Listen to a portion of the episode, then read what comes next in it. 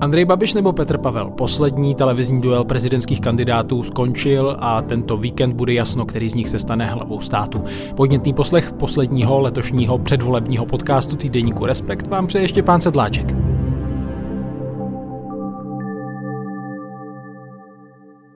Ve studiu vítám šéf redaktora týdeníku Respekt Erika Taberyho. Ahoj.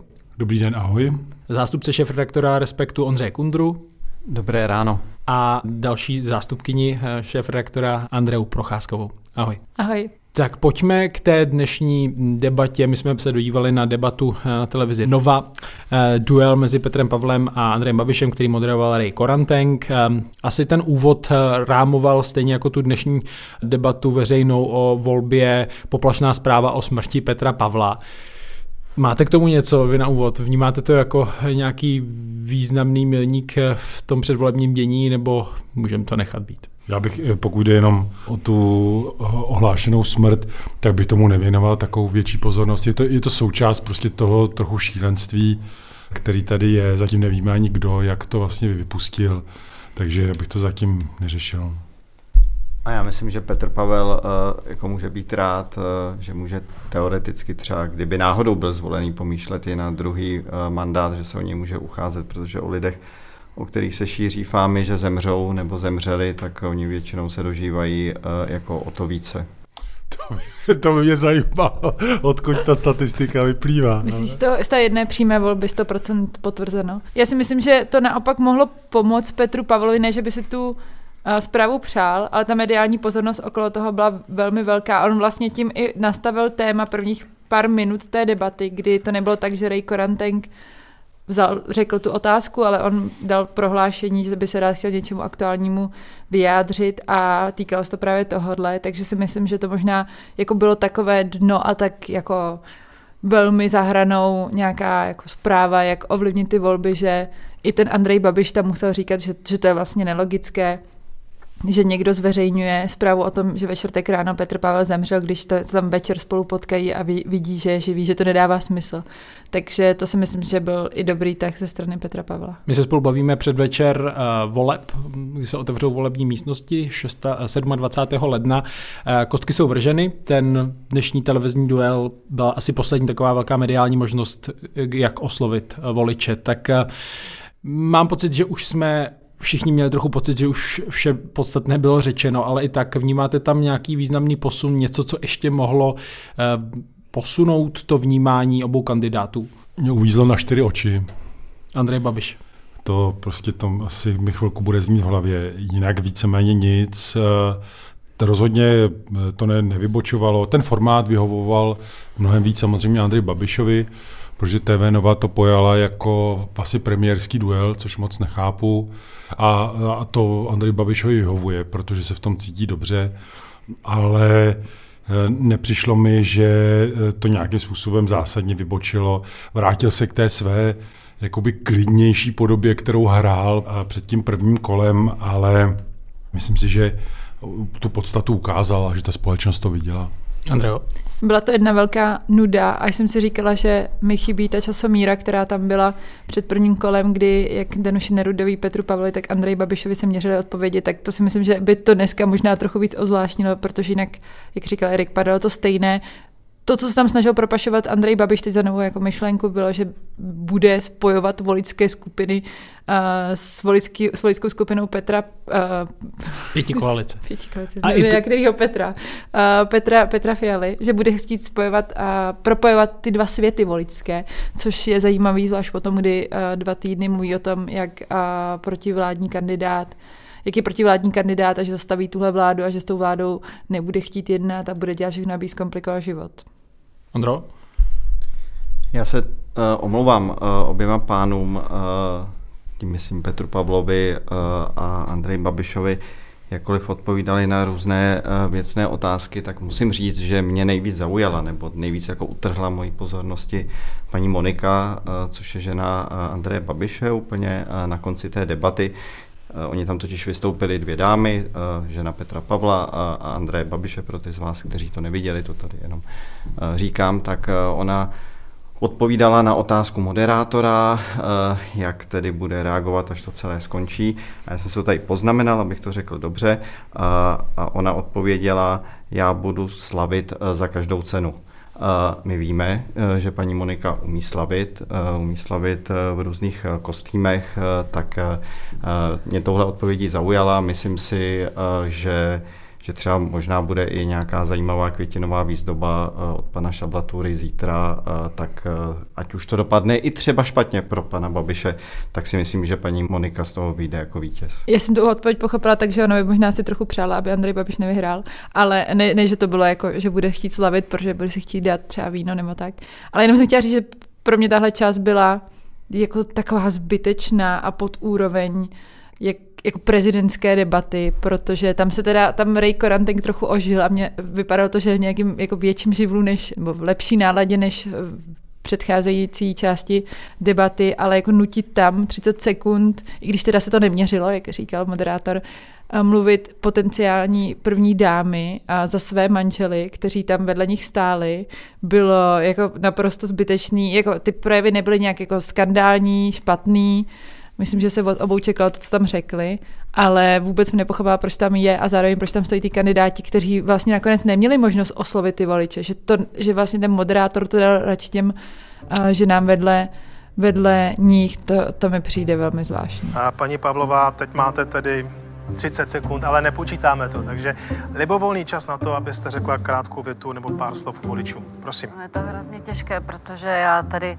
eh, tuhle situaci, eh, tu mediální, eh, jako mm, není, není to moje parketa, ale Přece jenom chtěla bych se asi na voliče obrátit v tom, v tom duchu, že připomeňme si, připomeňme si slova naší hymny, a uh, zkusme se podívat na Českou republiku jako na náš společný domov, a ve kterém bychom mohli uh, důstojně a slušně ži- žít dál. A poprosila bych vás, abyste přišli k volbám. Děkuji. Tak díky, paní Pavlová. Paní Babišová, vaše poslední slova k voličům.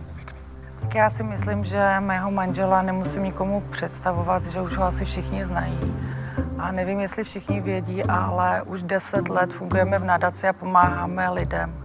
A vlastně můj manžel vstoupil do politiky s tím stejným cílem, aby mohl bojovat za lidi, aby jim mohl pomáhat, aby měli lepší život a aby, aby tady vždycky byl pro ně. Když půjdete k volbám, podpoříte mýho manžela, vždycky bude za vámi stát a postará se. Děkuji. Já musím říct, že vlastně vyjadřuju jistý obdiv oběma těm dámám, protože je vidět, že jim to nepříjemný, že to nechtějí účastnit.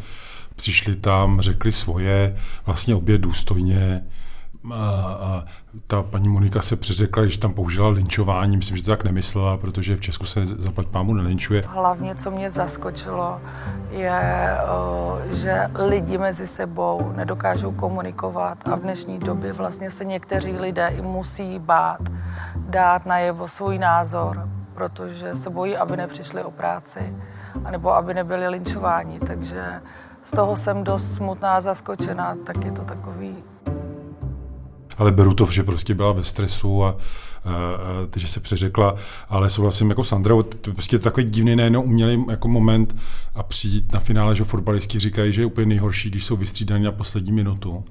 A myslím, že to je tady bylo taky, takže jako klobouk dolů, opravdu vlastně před oběma, jak to zvládli. Na druhou stranu pro jednu z nich to bylo takové předznamenání toho, co jí teď čeká v mnohem větší asi míře. Což myslím, že potom bude trochu už jednodušší, že tam už je najednou jasná role, tady přeci jenom jsou nervózní, aby to tomu manželovi ne, ne, nepokazili, aby neřekli nějaké jedno špatné slovo. O to mají větší můj obdiv. Já to nechci úplně jako rozporovat, taky si myslím, že tam jako nemuselo být. Na druhou stranu, myslím si, že, eh, že jako když člověk vidí eh, jako celý ten pár, ten manželský pár, eh, toho politika, političku, respektive ženu toho politika, tak i z toho jako si jde odnes nějaký věm. Já třeba si myslím, že dlouhodobě lidem se zapisuje do tváře to, jaký, jaký jsou jejich osobnost, jestli jsou to uh, lidé dobří nebo nejsou, nebo je to něco mezi tím. Taková Myslím teorie si, Ondřeje Kundry. Je to teorie, uh, ale taková trochu i odsledovaná jako jistou praxí. Uh, takže když je tam najednou vidí člověk jako oba dva, tak to na něj nějak jako působí. A na mě působily oba ty páry, já je samozřejmě jako nějak znám. Přišlo mi, že paní Pavlová měla takový trochu rozpačitý, víc civilní projev, taková vlastně jako normální žena, která si na nic moc nehraje u Moniky Babišové mi to přišlo jako více uh, naučené a bylo zajímavé je vlastně jakoby sledovat. Takže já vlastně ve finále jsem byl rád, že jsem je tam viděl a že jsem si je mohl představit uh, jako případný uh, prezidentský pár, protože vidíme, jak třeba fungoval uh, tenhle ten současný prezidentský pár uh, Miloše Zemana uh, a jeho ženy, která byla úplně zatažena někam jako do pozadí a vlastně vůbec nějak se neprojevovala, nevystupovala, nic nedělala, nebo nevíme vůbec, jakoby, co dělala, de facto se jakoby schovala. Tak já bych vlastně rád věděl, kdo bude ta druhá polovina na tom Pražském hradě. Erik už tady naznačil, že ta struktura toho, jak to bylo vedené, trošku nahrávala Andrej Babišovi, že přeci jenom řada těch otázek vlastně vypadala, jako by se ptali budoucích premiérů, ne prezidentů. Ehm, byl tam celý blok o detailech těch daňové politiky. Eh, tak řekli byste, mm, že to opravdu Andreju Babišovi nějak pomohlo? Přece jenom byl tam třeba moment nebo několik momentů, kdy Petr Pavel vlastně na tu hru přistoupil a pouštěl se do debaty o tom, jak by měly tedy vypadat daně. A tam prostě naráží i na to, že Andrej Babiš dlouhodobě buduje eh, kolem něj tu značku, že je provládní kandidát a tedy rovná se fialová vláda, její daňová politika, Petr Pavel a on nějakým způsobem tam vlastně se snažil argumentovat a eh, bránit to, jaké mají být sazby daňové a podobně. Tak on na tu hru musel přistoupit, protože na to byl tázán. Kdyby na to neodpovídal, tak není jako dobrý debatér. Mně nepřišlo, že by v tom nějakým způsobem selhal, jako držel racionální nějakou línii svoji a jako na to, že vlastně vedle něj byl stranický politik, bývalý premiér, tak... Eh, bývalý minister financí. Ano, tak to nevypadalo, že by nějak jako zaostával nebo že by se zamotával do těch, eh, do těch témat, ale je pravda, že tam nejde o tu podstatu té argumentace, tam jde o podstatu tématu. A tím, že vlastně ta nova to celé jakoby postavila do toho, co dělá vláda, tak umožnila Andrej Babišovi, aby jako kritizoval vládu. Takže tím oni vlastně jakoby zarámovali obsahově nebo tematicky celou, eh, celou tu diskuzi a tím mu pomáhali. Tam nejde o to, že by Petr Pavel řekl něco špatně, skandálního nebo tak, ale jde prostě o to téma a vybočení. Přišlo mi, že ten důvod je ten, že předtím to byla všechno show, tak trochu hloupostek a najednou chtěli působit trochu jakoby chytři, eh, tady, tu, udělat chytři tu debatu, ale nepovedlo se to, protože to minulo podstatu úřadu. Zároveň z mého pohledu Andrej Babiš to nedokázal extrémně využít ve svůj prospěch. Že to jako samozřejmě působil kompetentněji, protože je bývalý ministr financí a umí o těch věcech mluvit nějak detailně, ale oni ty detaily úplně nevždy dávali smysl, byly tam spousta náhodných slov, které tam prostě padaly za sebou, aniž by někdo věděl, co to, co to vlastně znamená, jak to spolu souvisí. Petr Pavel byl samozřejmě méně orientovaný v tom, protože není ekonom, nebyl bývalý ministr financí a občas ty jeho odpovědi taky byly takový hodně po povrchu, ale celé tomu pomohlo to, že to nikomu podle mě úplně nějak extrémně nepomohlo to, že sám moderátor vůbec nevěděl, co, co se děje vlastně v té diskuzi, že vůbec neopravoval, nedoptával se, on jenom jmenoval ty body z té zprávy korona nervu, který radil vládě, kde se může jako seškrtat a bylo to nějaký jako soubor opatření a zkoušeli teda z toho, jestli by oni použili prezidentské veto nebo ne. Ale tím, jak on se nebyl schopen doptávat, tak nemohl rozkrývat ani to, že Petr Pavel tomu možná tolik nerozumí, že Andrej Babiš neříká úplně jako věci, které dávají smysl. Takže mám pocit, že lidi z toho spíš budou zmatený, tak trochu netušili, co se tam odehrává. Možná někdo působil trochu víc kompetentněji, ale zároveň nemám nějaký jako pocit toho, že tam byl nějaký jasný vítěz a bude to mít nějaký zásadní vliv. No v jednu chvíli on se doptal, to bylo, kdy mluvil o zjednodušení těch sazeb eh, na jednu sazbu a Rico Rantenk na to oponoval, že i když on není odborník, tak přijde, že z toho vyplývá zdražování, toho se chytil i Andrej Babiš. Znovu jenom připomenu, že nejsem vládním kandidátem A pokud jde o sazby DPH, no určitě by stálo za to tu soustavu zjednodušit, protože my máme tři sazby, je v tom zmatek a zároveň to taky umožňuje i úniky. Určitě by stálo za to sjednotit některé daně třeba do dvou sazeb a už ekonomové říkají, že jenom to snížení do dvou sazeb by přineslo do státního rozpočtu 70 až 80 miliard. Třeba Dánsko má jenom jednu sazbu, což je velice transparentní, jednoduché i pro, i, i, i pro daňové úřady, i pro občany a pro podnikatele. Nejsem ekonom, ale okamžitě mě napadlo, že by přešlo, došlo k převedení z té nižší sazby do té vyšší, tudíž by pravděpodobně jednorázově spousta... Můžu to přeložit? Ano, ano. Co řekl pan Pavel? Ano, ano. No zkrátka, že by se navýšily daně když to přinese do rozpočtu. Pochopil jsem to podobně tedy, že no, samozřejmě, pravděpodobně, samozřejmě, že takže to je špatně. To je špatně. A to, že máme nízkou eh, sazbu 10 na léky, Vždyť ten Staňura chce lidem, ještě které nejsou, protože Válek je totálně neschopný, tak Staňura chce se navyšovat DPH na léky, které ještě ani nejsou. No to je úplná katastrofa. To chtělo se na, ono by to chtělo se na to podívat opravdu trochu komplexněji. Když jsem řekl, že zjednodušením dojde také k tomu, že tam bude méně úniků, tak bychom si mohli říct, jestli tady nebude náhodou to navýšení u některých komodit kompenzováno tím, že budou mnohem menší úniky, takže vlastně ten eh, stát ani občané o nic nepřijdou. Naopak bude to jednodušší transparentnější. To si myslím, no, že by občani, mělo být naším cílem. Občani to zaplatí, že u kasy zaplatí vyšší DPH. A to byl třeba ten moment za mě, kdy jsem si říkal, aha, tak tady se vlastně zbytečně chytil do debaty o tom, jestli se má zdražovat nebo ne. Eriku, ty Ale mně přišlo, že, že to potom vysvětlil, že říká, že tam jde o to, eh, aby když se budou řešit uh, případný úniky nebo někde, tak tím pádem se může do toho rozpočtu dostat víc peněz a nemusí to znamenat, že se něco musí zvýšit, ale myslím zvýšit ta daň lidem. Ale já jsem chtěl spíš takovou nadsázkou říct, že před tím prvním kolem, jak byla ta debata, Rick Rantenfurt říkal, že je eh, Petr Pavel nevýrazný a nevyužívá prostor a tak dále, ta časomíra, tak teď bych jí dal moderátorovi, protože to se nepovedlo teda skoro v žádném ohledu. A musím říct, že kdybych to srovnal s tou debatou na Primě, která asi byla nejlepší ze všech televizních debat, tak ten rozdíl byl jako propastný tematicky, v schopnosti přesně formulovat otázku, eh, měl to úplně jiný náboj, dnes u toho udržet pozornost, myslím, musel člověk, jenom je hodně, hodně motivovaný, a nebo se ještě nějakým způsobem v něčem váhá, ale těch lidí moc nebude. To jsem chtěla dodat, podle mě půlka lidí už se na to ne- nekoukala a vypla to před tím ekonomickým blokem, protože ta první čas se nějak dala, ale ve chvíli, kdy začnete číst uh, snížení neinvestičních dotací, názor ano nebo ne, uh, tak si říkáte, jo, tak jako proč mě to má zajímat, co to znamená, jako neinvestiční dotace v zemědělství, ano. Já jsem to nepřeslech, tak Erik říkal před tou debatou nebo na začátku, že po debatě jde Terminátor nebo Predátor? Terminátor. Terminátor, Terminátor že jo, ten je stejně lepší. Tak jako kdyby dali Terminátora dva díly za sebou, eh, tak asi eh, si myslím, že by to vůbec nevadilo že by to tak nějak i hezky jako završilo celou tu kampaň, která do teďka byla hodně taková jako alá Terminátor a zítra jsme všichni mohli jít s klidem volit.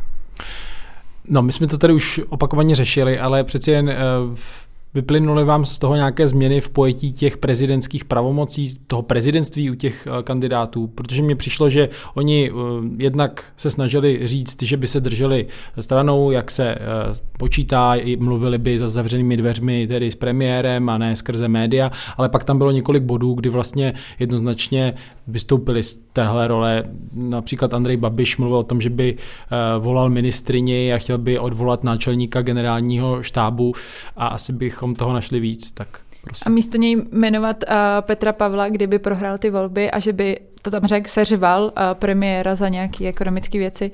Pro mě tam byl jeden důležitý moment, že se konečně oba dva naučili odpovědět na otázku, nejmenovali byste premiér, uh, nejmenovali byste ministra třeba z SPD, tak uh, mám pocit, že poprvé jsem slyšela Eh, jasně naučenou odpověď, že by samozřejmě měli pocit, že kdyby Petr Pavel přímo říkal, že kdyby třeba Tomi Okamura byl navržen na ministerstvo obrany, takže by měl pocit, že to může být bezpečnostní riziko, kdyby třeba říkal, že chce vystoupit z NATO, takže by konzultoval se stranou nebo s tím premiérem a jestli tam nemají jako jiného kandidáta, třeba by ho dal na ministerstvo zemědělství, což je samozřejmě úsměvný, protože si myslím, že když někdo kandiduje na ministerstvo, ministerstvo obrany, tak asi nechce na zemědělství, ale zároveň je to dobrá, kdy ukázal, že nebude překračovat ty kompetence a, a Andrej Babiš zase musel říct, že kdyby dneska byla vládě vyslovena nedůvěra, vládě Petra Fialy, tak by musel, tak on tam řekl na teoretickou otázku, že by jmenoval, a, že by pověřil znova sestavením vlády toho, kdo má většinu a tam se teda moderátor velmi dobře zeptal, takže Petra Fialu.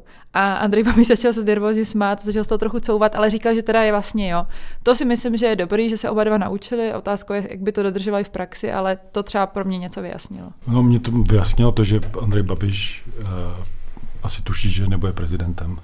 Protože kdyby uh, to bylo v jiné fázi k kampaně, tak to podle mě nepřizná, protože tím vlastně on řekl, že, že uh, není schopen zabránit fungování té vlády, což je jako samozřejmě pravda, ale on to hrál vlastně do teďka téměř, že by udělal, udělal cokoliv. Myslím si, že z tohohle, kdybych navázal na Andreu, bylo důležité i to, že Petr Pavel řekl úplně jasně, že kdyby eh, po volbách vyhrálo hnutí ANO volby, tak by jmenoval premiéra za ANO, což je samozřejmě správně.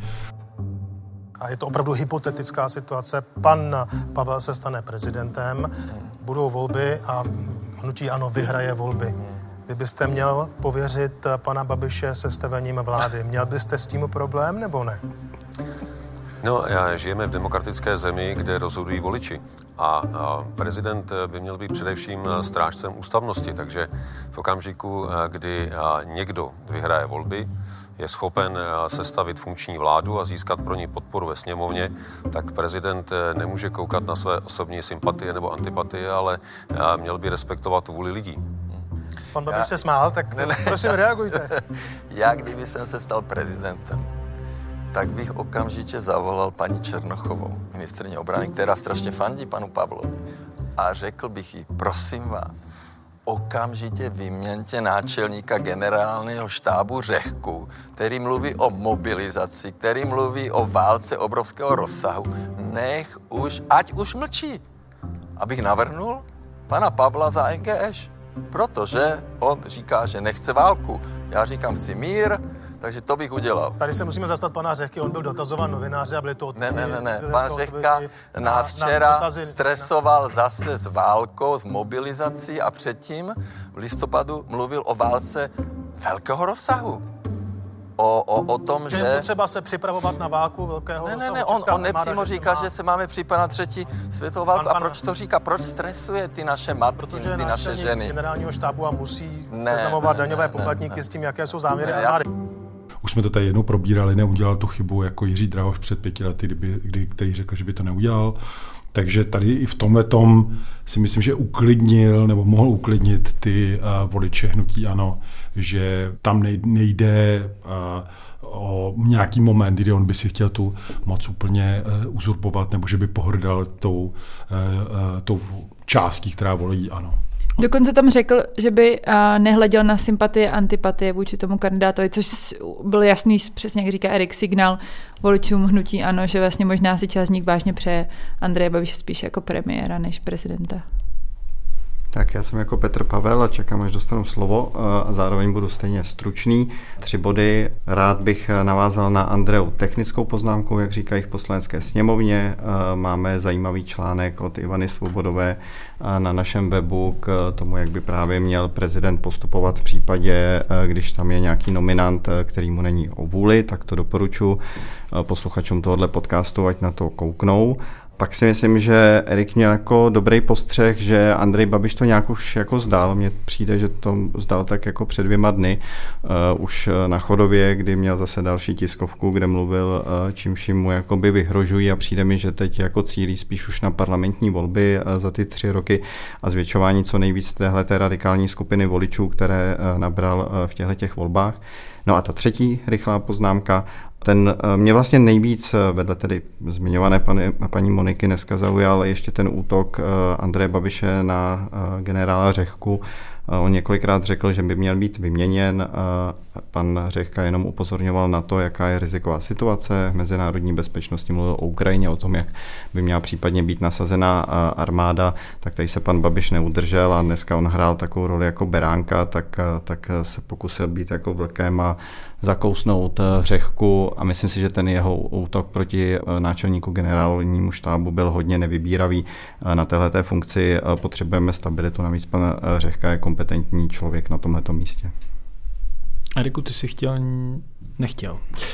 Dobře, no tak když přijmeme mm, tu pravděpodobnější variantu, že příštím prezidentem bude Petr Pavel a Andrej Babiš ty volby prohraje, tak eh, dá se říct, co tím získal tím několika měsíčním eh, projektem, kdy tedy se ucházel o křeslo hlavy, hlavy státu svou eh, kampaní, která byla značně negativně laděná, rozeštval eh, společnost, vyvolal i diskuzi mezi lidmi z marketingu, jak sleduje i v, ve svých textech Ondřej Kundra, konkrétně v rozhovoru, který můžete číst na Respektu.cz. Tak co získal? Já si myslím, že že to je vlastně úplně klíčová otázka, eh, co získal a co ztratil, protože eh, já myslím, že on vstupoval do kampaně s vědomím, že nemá šanci a že chce ukázat, je tady hnutí ano a využít to jako eh, součástí kampaně za to hnutí. Nicméně samozřejmě bylo úplně logické, že jakmile se člověk dostane do, do druhého kola a má dost hlasů, tak má pocit, že ta šance tady je. A byla. Uh, takže myslím, že s tím rostla i chuť a i s tím rostla ta jiná tvář Andreje Babiše najednou. A on opravdu získal, a ne, nepochybně se odvážím tvrdit, že i když prohraje, uh, pokud, jako jenom říkám, i když prohraje, tak uh, získá hodně hlasů, ale svým způsobem, teoreticky, to může být i začátek problému. On tak strašně jako výrazně a pruce strhnul tu svoji masku, že tam už není ale. Já vždycky jsem třeba jakoby debatoval s lidmi jako e, venku, nebo když mi píšou a tak dále, tak tam byl vždycky často takový jako, ale to on není tak hrozný nebo něco a, a tak. Dokonce i od lidí, kteří říkají, že ho nevolí. Tady jsem i z těch reakcí té veřejnosti cítil jako zděšení. Mnohem větší zděšení, než z jakékoliv fáze Miloše Zemana. Což je myslím, že důležitý moment. A my víme, že v politice prostě platí, že politici nejen, že musí být schopni aktivizovat svoje voliče, ale nesmí aktivizovat voliče té konkurence. Takže tam bych řekl, že si Andrej Babiš tu situaci uh, možná jakoby zkomplikoval, protože teď už nikoho nenechává na pochybách, že před námi stojí prostě autoritář s krvavýma očima, který je ochoten udělat vlastně pro tu moc eh, víceméně eh, cokoliv. My jsme to věděli, my jako novináři, kteří ho popisují dlouho, ale myslím, že pro tu širší část společnosti to mohl být docela šok. Já bych tomu dodala, že kromě toho, že teda možná v těch číslech dostane přes 2 miliony voličů, uvidíme, kolik to přesně bude, který ho budou volit. Tak ale zároveň je to třetí prohra za poslední rok a půl. Je to, byla to sněmovní prohra, byla to prohra v komunálních a senátních volbách, teď prezidentská. A jestli Andrej Babiš na něčem stavěl tu svoji jako politickou kariéru, tak to bylo na tom, že je úspěšný politik a má auru vítěze. A to on teď nemá. A ve chvíli, kdy vy najednou přestanete být ten člověk, který může být jako hrozný a můžete mít spoustu důvodů, proč ho nevolit, tak zároveň trochu chcete být v tom vítězným táboru. Aspoň část jeho voličů takhle vždycky na to fungovala, ne, nepatří mezi to pevné jádro, ale dneska, poslední dva týdny, vypadá Petr Pavel jako vítěz celou dobu. On teda tomu trochu pomáhá i ta jeho kampaň, kdy on si velmi dobře chytře vybral náměstí, kde je spousta lidí a vlastně ten dojem z toho je naprosto fenomenální a Andrej Babiše to pravděpodobně hodně znervóznilo. A, a zároveň si myslím, že, že to, co říkal Erik, je důležité proto, protože část těch voličů jsou SPD voliči nebo voliči, kteří tolik nevolí nebo jako věří dezinformacím. Ne samozřejmě všichni, ale ty noví, který Andrej Babiše nevolili nebo nevolí hnutí ano. A ve chvíli, kdy vy jedete takovouhle kampaň dva týdny, i když říkáte, že billboardy byly jen do neděle, tak vy už jste někam zašel, kam už jako není cesty zpět, vy už jako nikdy nemůžete jít na tu formu té kampaně, kterou jste vedl v roce 2013 v těch bílých košilích a říkat, aby se na nás, za nás děti nestyděli. To už nemůžete, protože jste momentálně zatáhli tady uh, informaci o tom, že někdo chce poslat někoho do války a scházíte se s extremisty a dezinformátory, abyste jako zacílili na pár voličů, které možná budete chtít využít v sněmovných volbách. A já si myslím, že ten konec, o kterém mluvil Erik, bude spočívat v tom, že Andrej Babiš doteďka dokázal udržet nějaký rozstyl od normálních standardních voličů zhrzených z politiky a zklamaných z politiky, který jako tvoří část elektorátu hnutí ANO, který mají pocit, že ta nová strana, kterou už pár let volí, jako dělá dobro pro lidi. A pak tady ty extrémní hlasy ve společnosti, kteří, kteří, které chtějí jako zničit tenhle systém a demonstrovali uh, za to na náměstích. A to se vám někdy musí rozpadnout a já mám pocit, že se to rozpadá teď, ale zároveň jsem chtěla připomenout uh, výrok Andreje Babiše, že věří na zázrak, což dneska řekl v té debatě, tak třeba, třeba se mýlíme a zítra a teda v sobotu uvidíme zázrak a toho, že, že on dokázal zvednout někoho, o kom jsme nevěděli. Zázrak je pozitivní slovo takže to bych nespojoval s tím momentem. Ale eh, já jsem právě taky chtěl jenom dodat, vlastně veškerá promisa, o které my tady mluvíme, eh, nebo ten základ je, že lidé, kteří nechtějí Andreje Babiše, půjdou k volbám. Tady se teoreticky může stát, že oni si řeknou, že je rozhodnuto, nebo že hezky půjdou já nevím, na liže nebo kam. A ty volby dopadnou úplně, úplně jinak, než eh, si myslíme. My vycházíme z nálady eh, a, a tak dále té společnosti, o které myslím, že můžeme mluvit celkem jako s přesvědčením, ale my pochopitelně nevíme, jestli eh, potom všichni vyrazí k těm volbám. Ondro? No já myslím, že jako větší šanci vyhrát má Petr Pavel, ale myslím si, že jestli to takhle dopadne, a na čísla prohraje Andrej Babiš, takže zatím ve skutečnosti Andrej Babiš neprohraje. Když se naplní tedy to, co předvedl v tom uh, prvním kole, kdy získal jako hodně hlasů, získal o dost víc hlasů, než získalo hnutí ANO v těch parlamentních volbách, tak uh, bude takovým jako druhým uh, menším vítězem těchto těch prezidentských voleb, byť tedy prohraje a, a bude mít jako velký kapitál hlasů a na tom bude dál jako stavět. A může to ještě o něco třeba jako zvětšovat. Ta vláda, ta pětikoaliční vláda nebude tolik jako populární, nemusí být tolik populární, mohou být další problémy.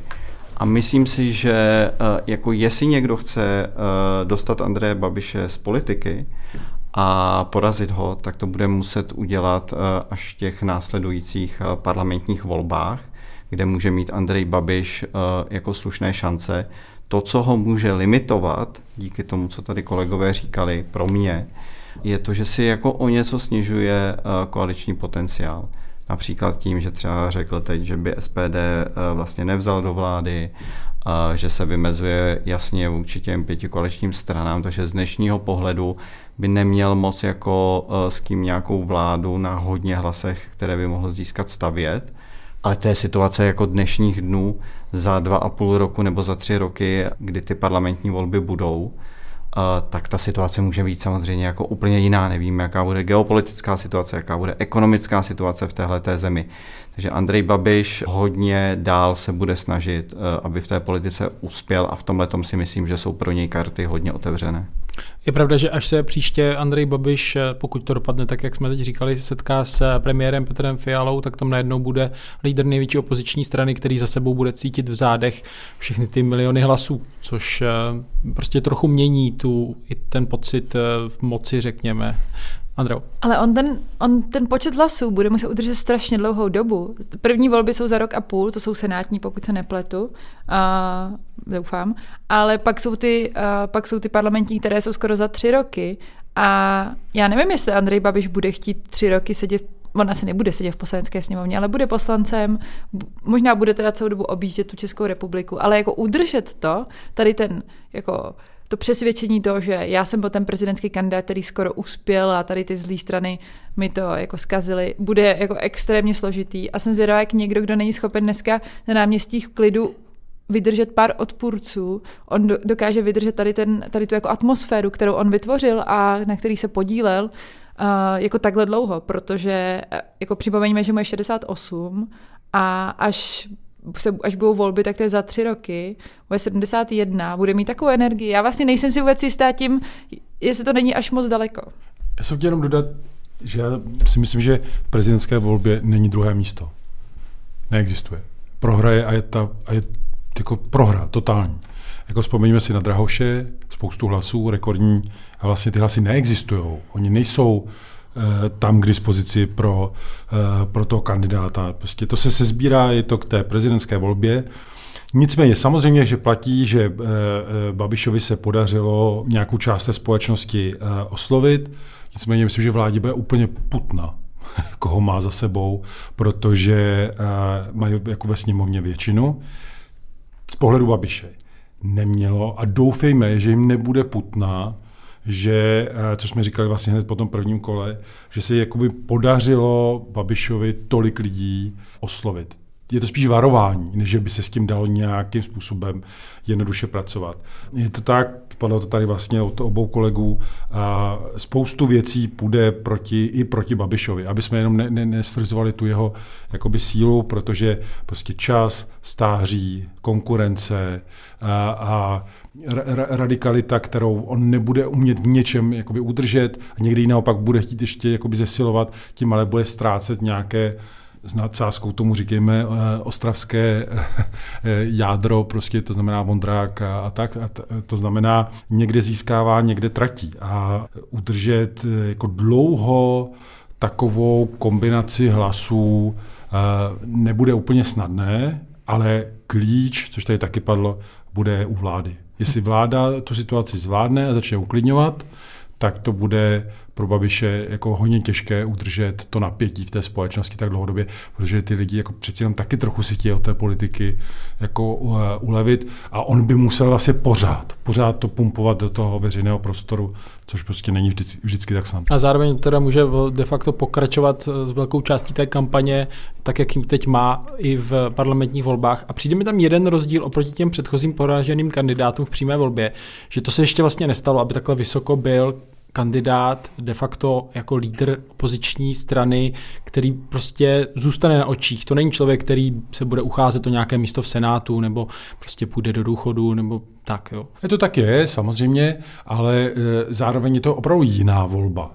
To znamená, on bude muset e, jako všechno zopakovat v té míře, aby to znova zafungovalo.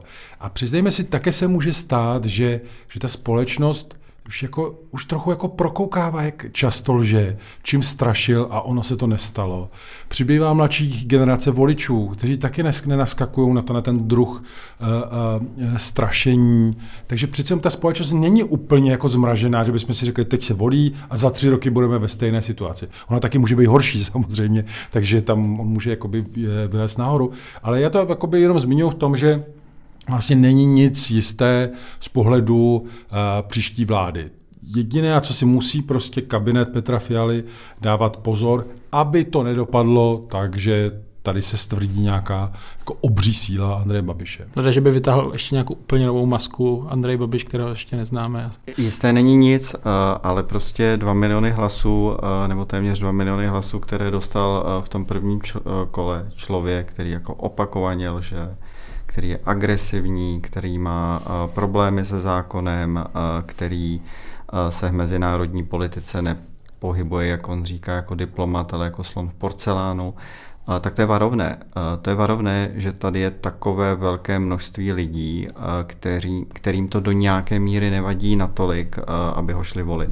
Myslím si, že ta situace, já tady budu trochu teď za skeptika, já bych podepsal to, co říkají, Andrá s Erikem, ale zároveň bych podepsal i to B, eh, že, že to může být jako přesně naopak, protože prostě eh, jako spousta věcí mu může hrát do karet. Eh, on jediný bude říkat, já jsem opozice, jako tamhle máte vládního prezidenta, Petra Pavla, máte tady vládu, vláda pro vás nic nedělá. Zároveň vidíme, že tahle vláda prostě jako není komunikačně dobrá. Výkony těch ministrů jako nejsou úplně jako přesvědčivé nedokážou ani jako často prodat to, co takzvaně, jak by řekl Andrej Babiš, udělají pro lidi. Andrej Babiš zároveň nemá kam jako ustupovat, tak eh, on se jako stáhne z politiky a půjde dělat jako co? Do Agrofertu? To asi dost těžko, protože to by ho přece jako nudilo. Teď chodil s Macronem na kafe, eh, jezdil po evropských radách, dělal nějakou mezinárodní politiku, jak říká, na každého měl SMSky. Já si myslím, že z tohohle toho nejde ustoupit jako do, eh, do nějakého jako pozadí, že dál se musí snažit být v té politice a když se tam bude snažit být, protože Andrej Babiš jako osobnostně je člověk, který je jako činorodý, skoro nespí, tak tam pořád něco bude předvádět v té politice. I kdyby ho stokrát z těch náměstí jako vypískávali, tak pořád se bude snažit být první, zase být první. To je jeho jako velký motiv, eh, aby se tam znovu dostal, aby mohl to nějak jako zakončit. Vidíte, Babiš uspěl, znovu uspěl.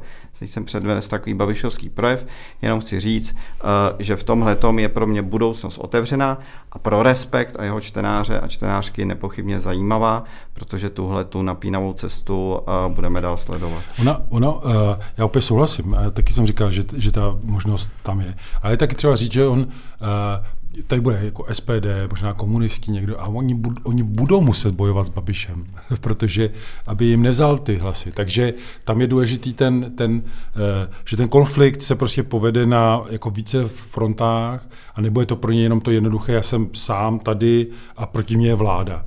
On bude mít podle, kolem sebe spoustu těch požíračů. Teoreticky se může stát, že ho bude chtít někdo kousnout do zadku i v té jeho vlastní straně, protože prostě jako opravdu stárne, jasně pořád jí vlastní, jo, takže je to je taková trochu jako teorie, ale přeci jenom jako je to ten to už jako stárnoucí alfa samec, takže se tam může někdo pokusit eh, získat tu pozici nebo něco. Všechno je v tomto ohledu otevřené. Ještě se tam nabízí eh, třeba ta pozice generálního tajemníka OSN, kterou mu prorokovali v dětství. Generálního tajemníka uh, hnutí, ano. To je, nebo zapisovatel že... NATO, taky, že oblíbená pozice. Ale já jsem chtěla k tomu jenom dvě rychlé poznámky. Tak Andrej Babiš může trochu zopakovat recept Miloše Zemana, třeba se na rok a půl stáhnout a pak to zkusit třeba z Čapího hnízda. Asi, asi to není možné, ale říkal jsem si, že třeba by to mohl zkusit, když celá ta kampaň byla podobná.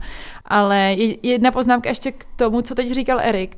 Já jsem to původně chtěla říct taky, ale v trochu jiném smyslu. Možná vidíme jako pomalý zánik SPD, pokud se Andrej Babišovi bude dařit přilákat ty voliče.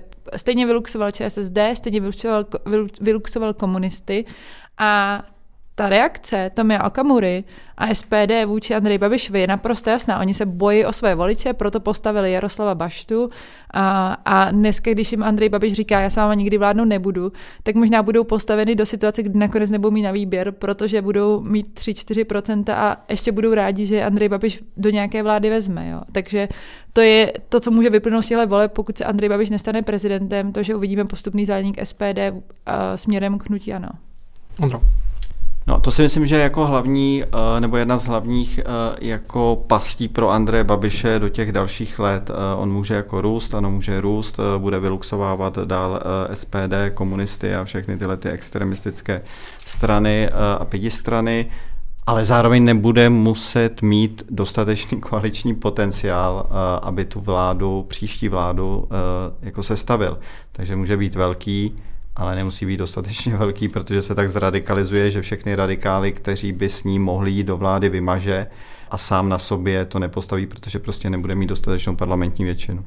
A, a tady bych jenom, jenom krátce doplnil, že to naprosto souhlasím, že by to vlastně i opačně mělo pro ty demokratické strany vést jako k dalším úvahám, co, co se sebou, ať už u spolu, jestli z toho nemá vzniknout opravdu jako jedna strana, nebo trvale se nějakým způsobem propojit, nebo a, jak ty, co, co bude se stanem, a, který podle mě jako má nějakou existenční krizi a tak dále, protože Ondra už to zmínil, ta vláda sice má, jakoby vládne v těžké době, ale třeba ta komunikace se jí úplně nedaří.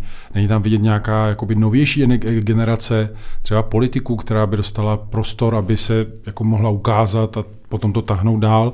Takže tam je spousta otázek i na straně těch eh, demokratických stran, jak eh, tu situaci zvládnou a jestli se na to připraví, protože tady myslím, že opravdu je čeká bitva bitev v těch příštích eh, parlamentních volbách. No a A já, já si typnu, jo. Já bych řekl, že když vyhraje Petr Pavel, tak vláda usne na Vavřínech a vytuhne a nebude vlastně nic moc dělat ve smyslu, že by se uh, nějak extrémně jako na Andreje Babiše uh, jako připravovala. Já jsem mluvil uh, s některými členy uh, vlády tenhle ten týden, ptal jsem se jich na to a když jsem se jich třeba ptal na to, co by dělali, kdyby Andrej Babiš se stal prezidentem, protože to by byla pro ně potenciálně hodně nebezpečná situace, on by byl velmi aktivní, házel by jim klacky pod nohy, tak většinou jako krčejí ramenama a nevědí, nemají to promyšlený. A myslím si, že situace, když tam bude Petr Pavel, je u koleba a budou si myslet, že to nějak dojedou a to se jim může vymstít. To určitě, jenom mě třeba zajímalo, jestli si Danuše Nerudová neskusí založit stranu, což by mohlo přinést taky novou jako energii, eh, konkurenci eh, v rámci toho politického spektra. Pokud to udělá, tak tam jediná podle mě důležitá věc je, aby to udělala co nejdříve, ne těsně před volbami, protože z toho může být jenom potenciální potom problém ale jako je pravda třeba, že mě se na, jestli se mě na něco jako ptají lidé, tak to je, jestli Danuše Nerudová hmm. založí stranu. To je nejčastější otázka. A já bych taky typla, že, ten, že to bude jako nejpravděpodobnější scénář, protože Senát to rozhodně nebude na to. Ona ví, že by tam byla velmi ojedinělý hráč, ještě jako jedna z mála žen a jako čteme to, co říká třeba senátorka Adela Šípová, že to úplně není prostředí, ve kterém se dají prosazovat tady ty témata, která Danuše Nerudová nesla. A, takže Ona teda teď říká oficiálně, my jsme s ní měli rozhovor a oficiálně, že si dá dovolenou a bude se radit s lidmi a do pár měsíců bych chtěla dát vědět, co bude dělat. Ale upřímně, co jiného by mohla dělat? Chce zůstat ve veřejném prostoru, už byla v akademické sféře a myslím si, že už jako nemůže být nikdy v akademické sféře. Nechce do Senátu, má tady za sebou nějaký potenciál a věrné dobrovolníky, kte, kteří by podle mě hned začali sbírat podpisy na další prezidentskou kandidaturu, což si myslím, že není její plán. Takže jako kout uh, železo do kutě žhavé, myslím, že teď dává velký smysl a rozhodně, když jsme s ní seděli, s Bárou Chalopkovou, tak nevypadala jako rezignovaně. Vypadala, že je velmi připravená se, sebrat všechny hlasy a, a zároveň to, co dneska předvádí před tím druhým kolem, je, je jako i z její strany velký kalkul toho, že by to ráda využila, tenhle potenciál. A je správný. Je mě, mě mimo jiné teda zajímá, jak ta případná strana bude orientovaná. Hmm. Protože její eh, často dobrovolníci a stoupenci, řekněme, jsou levý střed. Hmm. Ale ona je politicky víc doprava od středu, možná ještě hmm. víc než u středu. Takže uh, tam může být trochu potíž v tom, koho ona si vybere jako cílovou skupinu a jestli tam najde uh, tu odezvu. Tam právě mm, přijde, že na to upozorňovali někteří politologové už eh, při těch předchozích přímých volbách, že eh, je to zvláštní, jak to ještě Češi neumí, že to je ta volba, která se dá využít právě pro to založení nějakého nového hnutí strany silného a vlastně se to, dos, dosud jsme to neviděli, takže to by bylo vlastně, no, no, s výjimkou... Viděli jsme Zemanovce, což nebyl moc úspěšný pokus. Ale rozhodně souhlasím, že to, to by byl jako zajímavý moment, že za sebe se posunulo nějaké chápání té prezidentské volby i toho, co, co jakoby nabízí z hlediska té kandidatury. Že to není jenom třeba cesta těch neúspěšných eh, kandidátů do Senátu, ale opravdu k nějakému politickému širšímu hnutí. Uh, Ondro.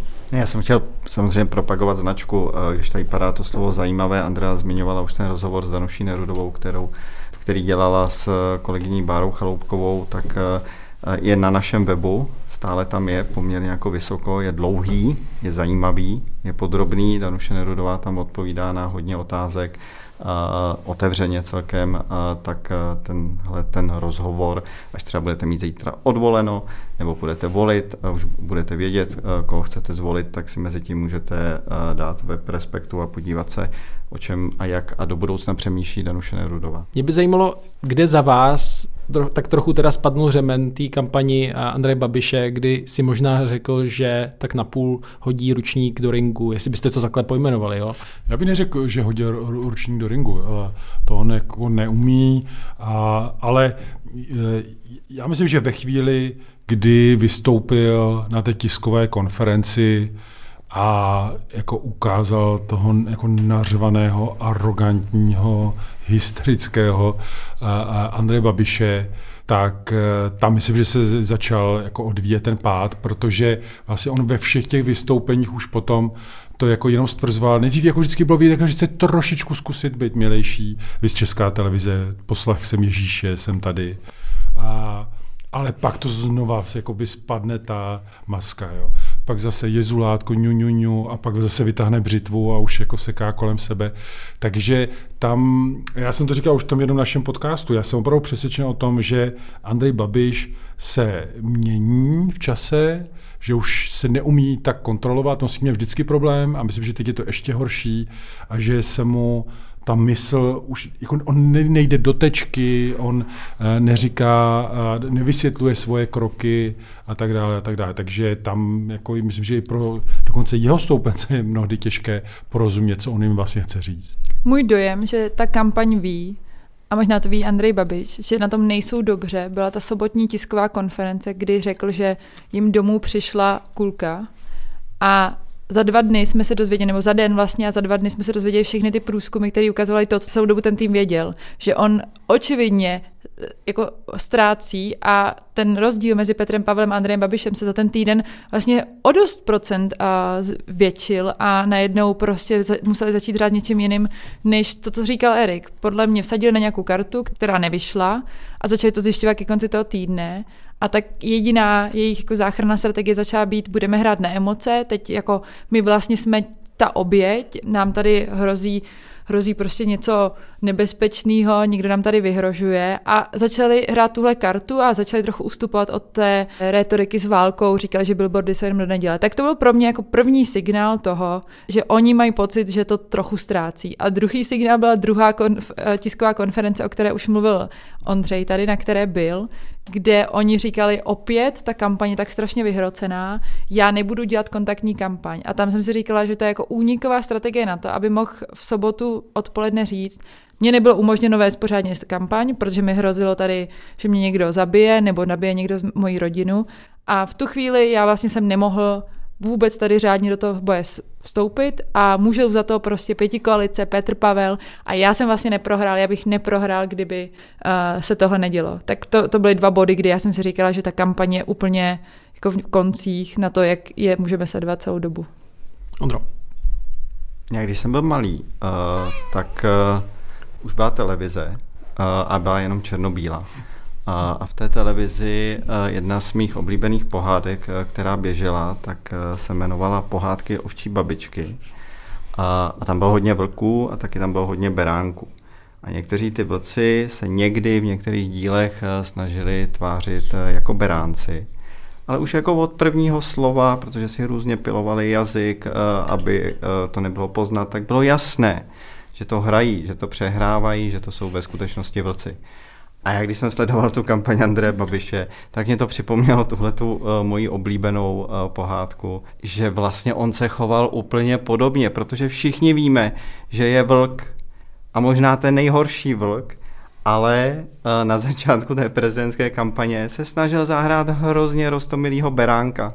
Já jsem ten nejhodnější, budu vás tmelovat, jsem prezident, i billboardy měl tak jako udělaný, že vlastně byl hrozně hezký na pohled jak Ivana Svobodová, naše kolegyně, popisovala v různých reportážích, i ten hlásek zjemnil. No jo, ale pak přišla ta zmiňovaná tiskovka.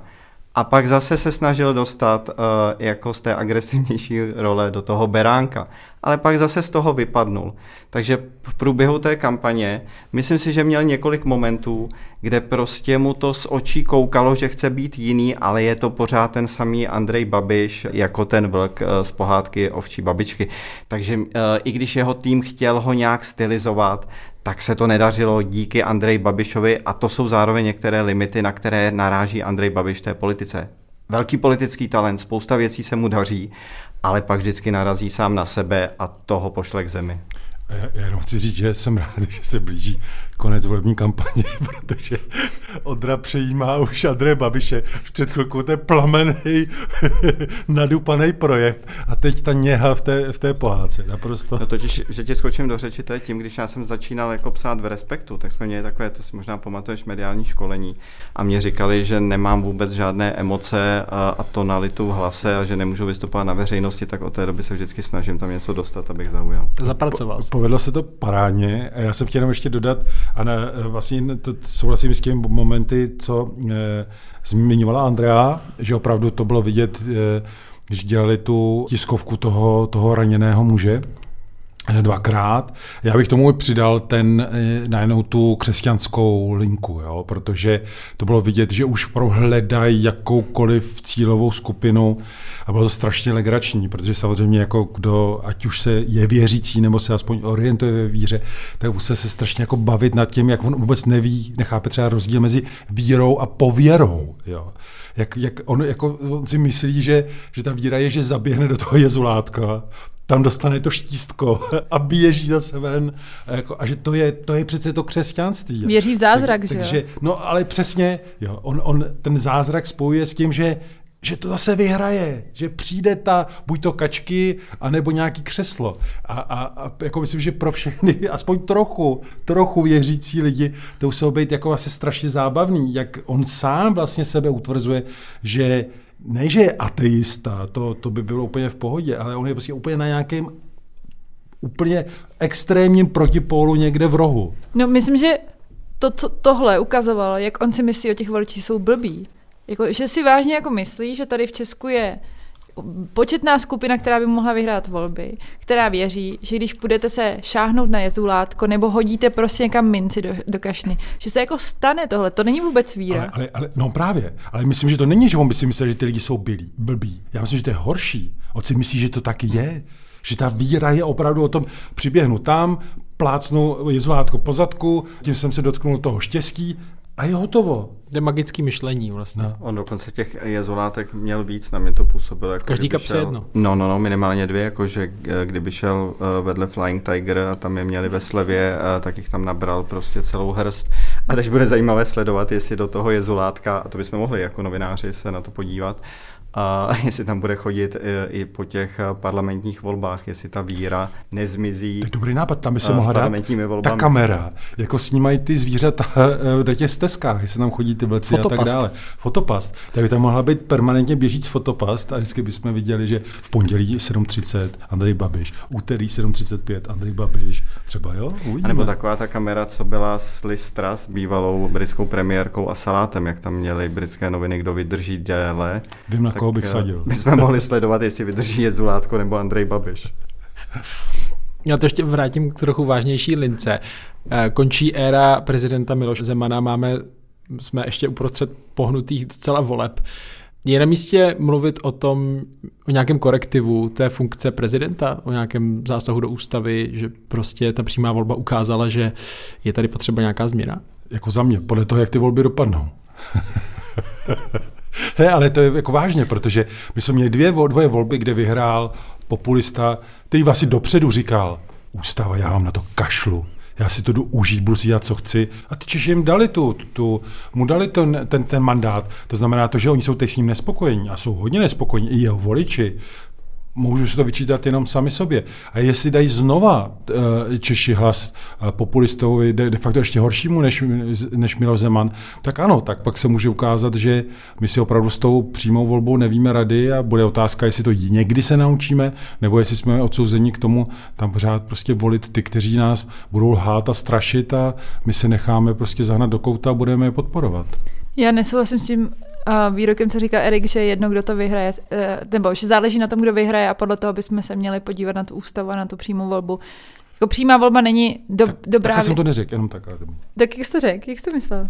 No ne, já jsem myslel tak, že eh, jako z principu té podstaty té přímé volby, tak jako výsledek jako něco naznačí. Ne, co se týká vztah ústavy eh, nebo kompetencí nebo tak. Já jsem myslela, že tam mířila Štěpána otázka, jestli bychom něco upravovali, aby se dal prezident víc korigovat, tak já jenom a, jsem... Tak to se omlouvám, už je pokročilá hodina a já jsem to... A to jsme spolu mohli zrovna nesouhlasit jednou. A, ale a, já si teda myslím, že by bylo dobré tam zavíst několik pojistek, o kterých se píše třeba, aby se lépe dávala ústavní žaloba na prezidenta, aby ji mohl dávat třeba jenom Senát a, a třeba vlastně zpřesnit a, některé ty výklady. A, a hlavně si teda myslím, že to je o tom přístupu prezidenta, který tam teď bude sedět, že si vytvoří nějaký poradní tým, kde budou respektovaní lidi. Dodávám důraz na slovo respektovaní, ne, že si vyberu jednoho ústavního právníka, který mi potvrdí můj výrok a všichni ostatní říkají, že tak není. A, a udělají se nějaký úzy toho, jak vykládat některé kompetence, třeba za jakých podmínek, jestli tam vážně nějaká jako situace, kdy prezident nemusí jmenovat někoho ministrem, protože třeba sedí ve vazbě, jo, tak to si umím představit, že by mohlo být. A normálně vlastně sepsat tady ty věci, aby jsme to měli ne jako výklad, který musíme jako dodržovat a je úplně vyčerpávající, ale říci, co jsou ty věci, nad kterými my jsme se tady jako posledních deset let trápili s Milošem Zemanem a které by do, do budoucna mohly mít nějaký význam, ať už tam bude sedět Petr Pavel nebo Andrej Babiš a myslím si, že když tam bude sedět Andrej Babiš, tak ta vůle tam nebude, ale kdyby tam seděl Petr Pavel, tak si myslím, že by něco takového měl udělat, že udělá nějaké jako konference pravidelné a týmy na to, které budou analyzovat prezidentství Miloše Zemana. A to, co přímá volba udělá s tím systémem a on pak může podle mě jako neformálně se snažit v Senátu i v poslanecké sněmovně nějakým způsobem jako říct, hele, já tu jsem jako prezident a vlastně vám tady říkám, pojďte mě omezit. Možná budu, jako ne tenhle mandát, protože to nikdy nedělá ze stávajícího prezidentství, ale třeba budu kandidovat po druhé. A já vám tady jako říkám, já jako prezident se chci sám oslabit, protože vím, že to není dobrý pro ten systém a po mně může přijít někdo jiný. Tak to si myslím, že by se mělo stát. Já úplně. Já myslím, že by bylo fakt ideální, kdyby se po té volbě s nějakým krátkým odstupem udělala taková jako velká konference, která může mít potom jako nějaký pokračování, kdyby se debatovalo o tom, co zpřesnit a jak, co jsme se dozvěděli. Myslím si, že to je příležitost a souhlasím s tím, že navíc, kdyby to byl Petr Pavel, tak se dá předpokládat, že on by tu debatu i vítal a že by to nevnímal jako atentát prostě na, na toho moci pána, protože my jsme se to dozvěděli fakt strašně moc uh, za těch deset let a, a, a byl by čas na toto nějakým způsobem korigovat a připravovat se na horší časy, protože oni určitě jednou zase přijdou. Závěrem jdeme k volbám v druhém kole prezidentských voleb, tak uh, mě by zajímalo nějaké vaše shrnutí jak byste pojmenovali, co máme jako společnost teď za sebou, případně o co ještě ve vás jde v těch volbách, jestli chcete? Tak já jsem teď odsouzený říct nějakou jako myšlenku. Jako Nějaké první. moudro, Ondro, přímo. Moudro. A můžeš to pojmout jako pohádku. Hmm, tak eh, to jsi mě zahnal úplně do kouta teda. Já myslím, že jde o hodně, uh, zcela vážně. Jde o to, jestli uh, se k moci uh, dostane člověk, který uh, by potenciálně mohl mít uh, za uh, dva, tři roky parlamentní kontrolu, parlamentní většinu v poslanecké sněmovně, seděl by na hradě, Mluvím samozřejmě o Andreji Babišovi, dále by ovládal velký kus ekonomiky přes Agrofert a mediálního světa přes eh, média, která jsou v jeho svěřeneckém fondu, což by byla jako nebývalá kumulace moci na úrovni eh, Viktora Orbána. Kdyby eh, Andrej Babiš takovýhle díl moci uchvátil, tak si myslím, že by mohl postupovat jako Viktor Orbán a, a osekávat do budoucna různé instituce toho státu, které kontrolu téhleté moci vyvažují. A to by byl velmi nebezpečný trend pro budoucnost České republiky, pro právní stát a pro ústavní systém v téhleté zemi. Takže to rozhodnutí není banální, Myslím si, že to je ta pověstná jako křižovatka, jedna z těch velkých křižovatek, na kterých stojí demokratické uspořádání v této zemi od roku 89. A v tomhle smyslu se sice v každých těch volbách říká, že jde o hodně, a teď si myslím, že opravdu jako o hodně jde. Tak v tomhle ty volby jsou jako zajímavé, dobrodružné, napínavé. Souhlasím s Ondrou, my jsme do určité míry i velkou schodou okolností ustáli prezidentství Miloše Zemana tak, že se nepodařilo ten systém jako úplně změnit jo, a dostat ho na tu cestu, kterou říkal, kterou popisoval Ondra. A to vážně jenom shodou okolností, že někteří politici jako nějaký moment, byli to jednotlivci, tomu zabránili, nebo že Miloš Zeman onemocněl a v nějaký moment neměl tu energii a myslím si, že u Andreje Babiše by hrozilo úplně stejný a možná větší nebezpečí, protože má tady to, co popisoval uh, Ondřej, že má vlastní stranu, která může být ve vládě. A já bych tomu dodala, že podle mě se taky hraje o to, podle taký bude výsledek, jestli tady většina společnosti odmítne tuhle extrémní útočnou negativní kampaň, nevím, jaký všechny přídavný jména k tomu mám dát, a jako řekne si, že na to neskočí, že to jako nechce, že tohle je něco, co nepatří do veřejného prostoru a proto nebude volit Andreje Babiše. I kdyby ho možná třeba jako premiéra chtěla volit, tak to, si, to bude pro mě jedna zpráva.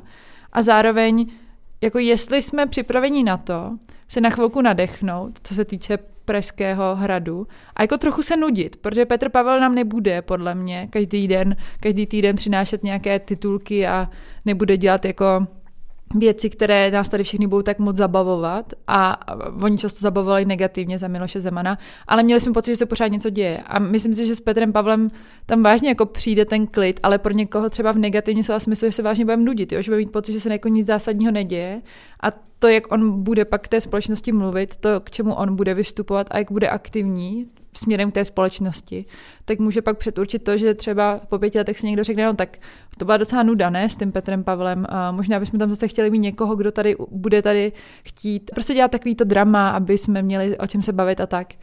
A to si myslím, že jsou tak jako pro mě dvě věci, které z té přímé volby můžou vyplynout. Já bych navázal, já jsem dneska čet eh, projev uh, rakouského prezidenta, inaugurační projev, který je naprosto brilantní. A on tam mluví o tom, jak je důležité, aby politici mluvili o naději, aby tu společnost nestrašili, že je důležité se odpovědět do toho strachu, což mě potěšilo i z toho důvodu, že v minulém respektu jsem o tom strachu mluvil. Ale ta, ta pointa nebo ten postřeh s tou nadějí je podle mě strašně důležitý. My jsme od Andreje Babiše neslyšeli vůbec nic o naději, že by něco mohlo být dobře. Pořád strach, válka, válka, chtějí vám ublížit, jsou proti vám, neváží si vás, každý je jako něco, furt vlastně jako strašná, strašná negace. A ono to samozřejmě na tu společnost jakoby působí. My jsme úspěšná společnost, jako výrazně úspěšná společnost, jako Česká republika. A my bychom měli s tím úspěchem podle mě nějak jakoby pozitivně pracovat. To Andrej Babiš neumí. A myslím si, že to je jako velký problém. Dokonce bych řekl, ještě větší problém, kdyby takový člověk byl v roli prezidenta, než eh, v roli eh, premiéra. Já jsem se díval, co jsme psali v roce 2013, vlastně před prvními volbami, do kterých šel Andrej Babiš. Když se na to podíváte, tak se potvrdilo všechno, před čím jsme varovali. My jsme psali, že on nepatří do velké politiky, kvůli střetu zájmu, obrovské eh, kombinaci moci, ale i z toho důvodu, a je tam přesně psané, že on si myslí, že co je dobrý pro něj, co je dobré pro něj, takže dobré pro tu společnost, což tak samozřejmě není. On nerozumí té společnosti. A e, to nebezpečí vlastně se potvrdilo, ten systém postupně pořád jako rozebírá, jako náhlodává. A my, každá společnost demokratická potřebuje nějaké fungující instituce, struktury, kontrolu moci. Všechno to, na čem on těch deset let pracoval, aby nefungoval. Bývalý slovenský prezident Kiska na sociálních sítích napsal asi takovou velkou kritiku Andreje Babiše a proč by měl být zvolen Petr Pavel a použil tam tezi nebo větu, jako pozor, Andrej Babišovi nejde o peníze, jemu jde o tu moc. To jsem psal před lety a dostal jsem za to strašně jako po hlavě, že tím jakoby snižuju riziko Andreje Babiše. Úplně přesně naopak. Protože my umíme posuzovat nebezpečí, že někdo krade, korumpuje a tak dále. On vytváří obrovský klientelistický systém pro Agrofert, to je jasný. Ale klíč je tam moc, toho my se musíme bát. A to je to, co z čeho jako je riziko u Andreje Babiše, že on získá tu moc ještě větší, ještě méně kontrolovatelnou. A naruší ty další instituce a další instituce. Z tohohle hlediska já souhlasím vlastně, co říkají oba, oba kolegové.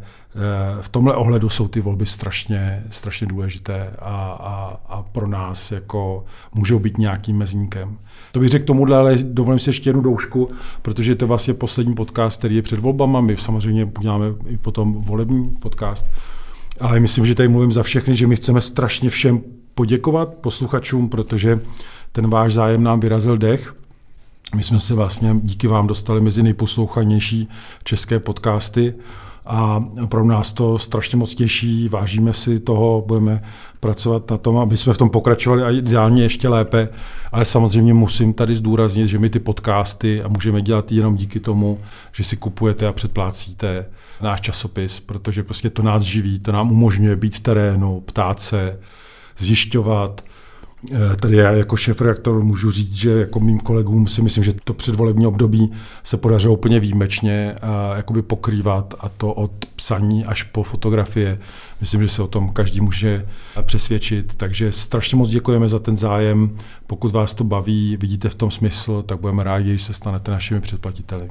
Mě jenom napadlo, že třeba polovina lidí, co zítra bude volit, tak kdyby polovina z těch co budou volit, si předplatí respekt eh, během zítřka nebo soboty, tak by to bylo dobrý, ne? To bych si dal i zmrzlinový pohár. Kdo dává Erik Tabery, Ondřej Kundra, eh, kteří byli spolu s Andreou Procházkovou hosty letošního posledního předvolebního podcastu týdeníku Respekt. Díky za vaši důvěru, že nás čtete a posloucháte a těšíme se na slyšenou už tuto sobotu. Naschledanou. Naschledanou. Znovu dobré ráno. Počkej, já jsem tam ještě, já jsem řekl ještě svoje jméno. A, Štěpán Sedláček. No to já vím. ale, ale tu poslední... Tak tohle bych tam dal jako doušku. Tu poslední větu, víš. Tak Štěpán Sedláček vás zdraví.